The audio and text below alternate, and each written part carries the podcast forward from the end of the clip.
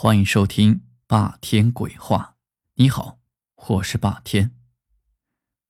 在我们苗寨，有很多奇怪的职业，比如神婆、赶尸人等等，他们都是用蛊的高手，所以被称之为蛊师。可我今天要说的不是他们，我说的是一个很诡异甚至不可思议的职业。无法解释，可是又真实的存在，一直到现在还盛行着。苗人对其很是热衷。从事这个职业的人，我们称其为仙娘；而他们的工作过程，我们称其为杠仙。一个灵验的仙娘，在族里是很受人尊敬的，甚至于膜拜。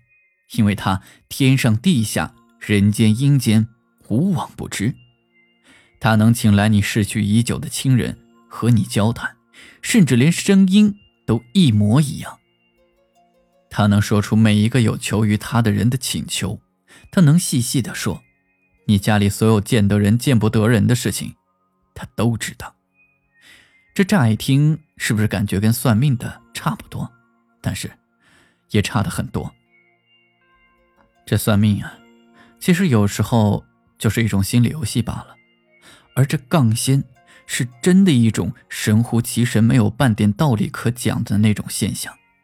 简单的描述一下：邪娘要在开始工作的时候，会坐在椅子上，拿着黑布蒙着头，两手平摊在膝盖上，问你要接谁。你回答后，她就开始两腿上下微微抖动，越来越快。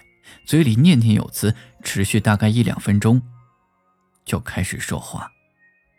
然后家人就开始问那个被仙娘请上来的鬼魂一些问题，那鬼魂竟然能一一作答，无一不差。好了，这就是对仙娘的简单描述，暂且告一段落。以下开始说，我随着家人请仙娘接我爷爷的事情。其实我真的不是很信这个，我一直以为那些娘肯定是在没事的时候就四处打听别人的家事以便别人问起来的时候，他就能冒充鬼魂来回答。若是回答的对，自然让人信服。但是后来的事实证明，我的想法无极到了可笑的地步。爷爷是九九年去世的，记得那一年下了好大的雪，把寨子上山的路。都封住了，本应该在三天后就出兵的，因为雪太大，上山的路还没有清出来。直到第四天，总算清理出个可以勉强走的路，大家这才抬起爷爷的灵柩上山安葬去了。以后每隔不久，我奶奶总要经常去仙娘那里，可能是刚失去了老伴，心里空落，想和去世的爷爷说说话。而那个时候，我是绝不参与这种事情的，我甚至很嗤之以鼻。直到有一年，发生了一件事情。那一年是零四年，我家发生了一件非常大的事情。其实，在这件事发生之前，已经有了预示，只是大家都忽略了。那段时间。我奶奶虽然不再去仙娘那里那么勤了，可是每年至少还是要去那么几次，并不是每一次都要去接我爷爷上来，有的时候也只是纯粹和仙娘聊聊天，通过仙娘的蛊虫问问别的事情。仙娘也是养蛊的，她养的蛊叫做魂蛊，通常是一些会飞的昆虫，它们似乎可以吸取人的思想。那是快过年的时候，我奶奶又去找了仙娘，也是聊了一会儿，然后我奶奶就说：“快过年了，你准备东西了吗？反正你也是一个人，要不到我那里过年去吧。”就在这个时候，仙娘突然说：“秀儿啊，你是不是看见我的虫子了啊？”奶奶到处看了一下。发现，在她的头顶上方有一只深绿色的虫子在绕着她的头打圈圈，我奶奶就很奇怪，说：“张婆呀，你这是什么意思？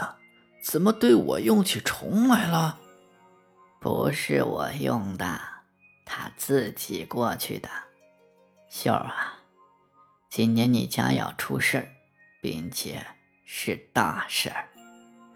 你三个儿子，看是哪一个吧？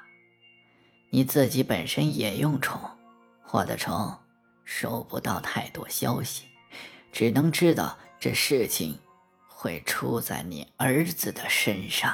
我奶奶的脸色当时就变了，说：“张婆呀，你可讲清楚点我三个崽呢，可不能出事儿啊。”新娘只是挥挥手说：“秀儿啊，你自己知道的，我的虫在你身上，收不到太多的消息的。”奶奶听完就急忙回家去了。当时我爸爸和叔叔都在棘手工作，不在家中。奶奶就和家里的媳妇们说，叫他们最近都小心行事。到了周末，爸爸回来了，妈妈和他提了一下这个事儿，爸爸就笑着说：“哪有那么严重啊？我平时注意一下就是了。”他们虽然都相信仙娘说的话，但是也没有放在心上。而我更是觉得那仙娘是在故弄玄虚。可是没过一个月，也就是十二月的时候，爸爸真的出事儿了。